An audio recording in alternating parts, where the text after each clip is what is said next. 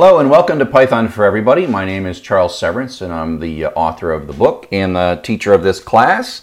Uh, in this particular session, we are going to do um, exercise 6.5 from the textbook. Uh, it's, a, it's an exercise in parsing text strings.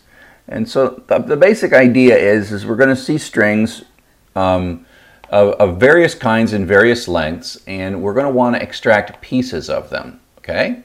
And so the idea is to somehow get this part out and then convert it to a floating point number. This is a proxy for later things where we're actually reading files or reading stuff off the internet, but parsing strings is an important thing for us to do.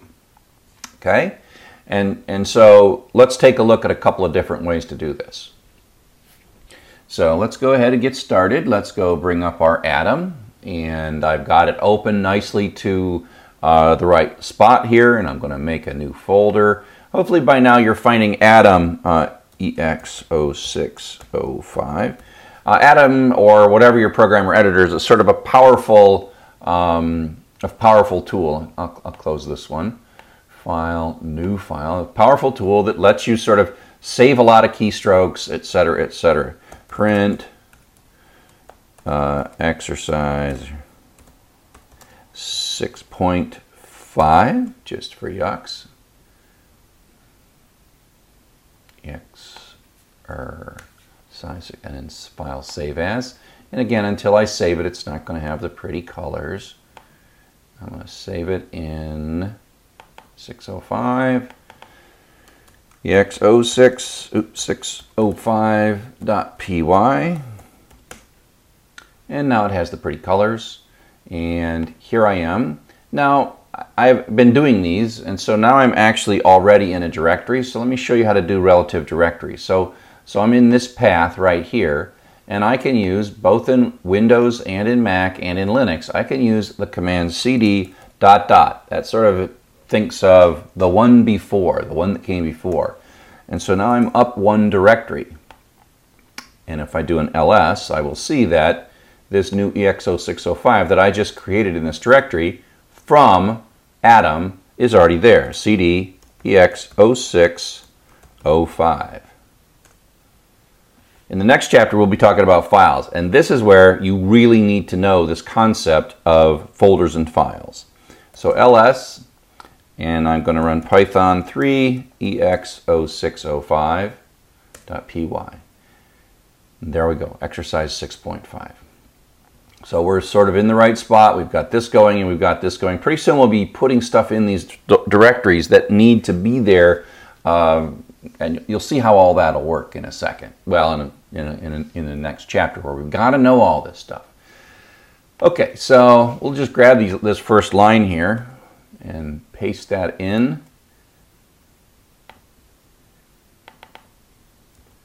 Uh, print stir. So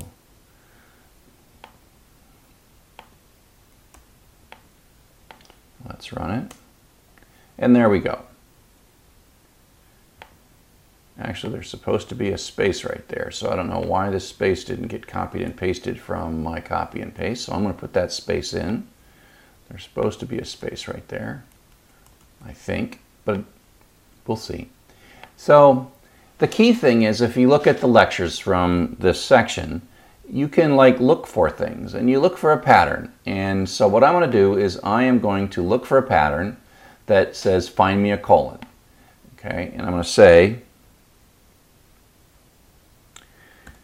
where is there a colon equals stir dot find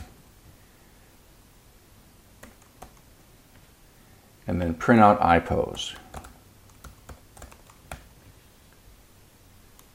So I'm going to say where in this string is there a colon? That's going to give me the position and offset of that.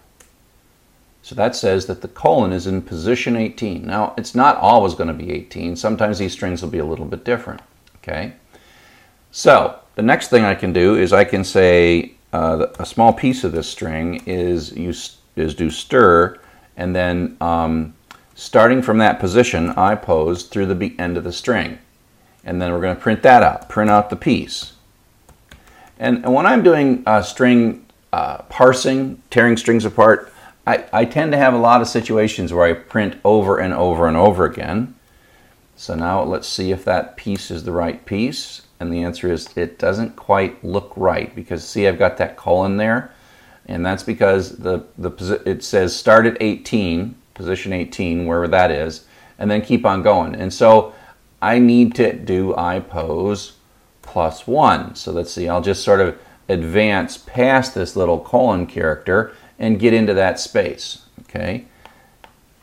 So let's run it. So now I've got space 08475.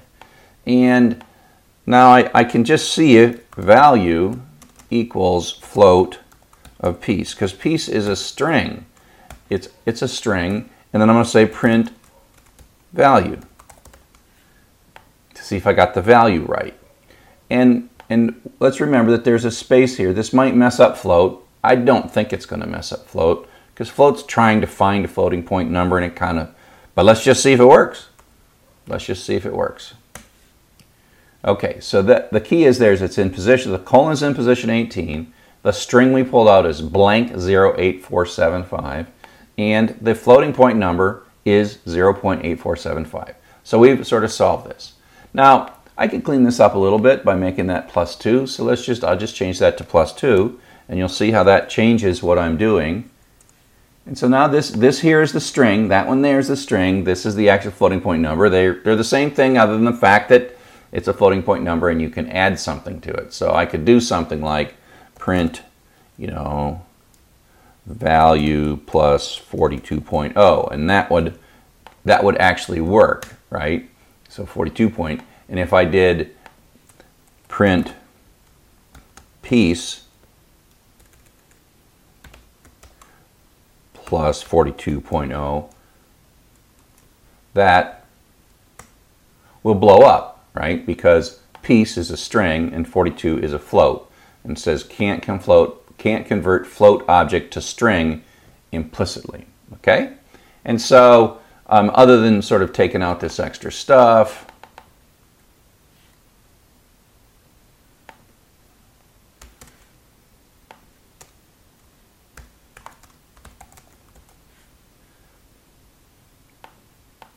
I'm just commenting on a whole bunch of stuff here. Oops.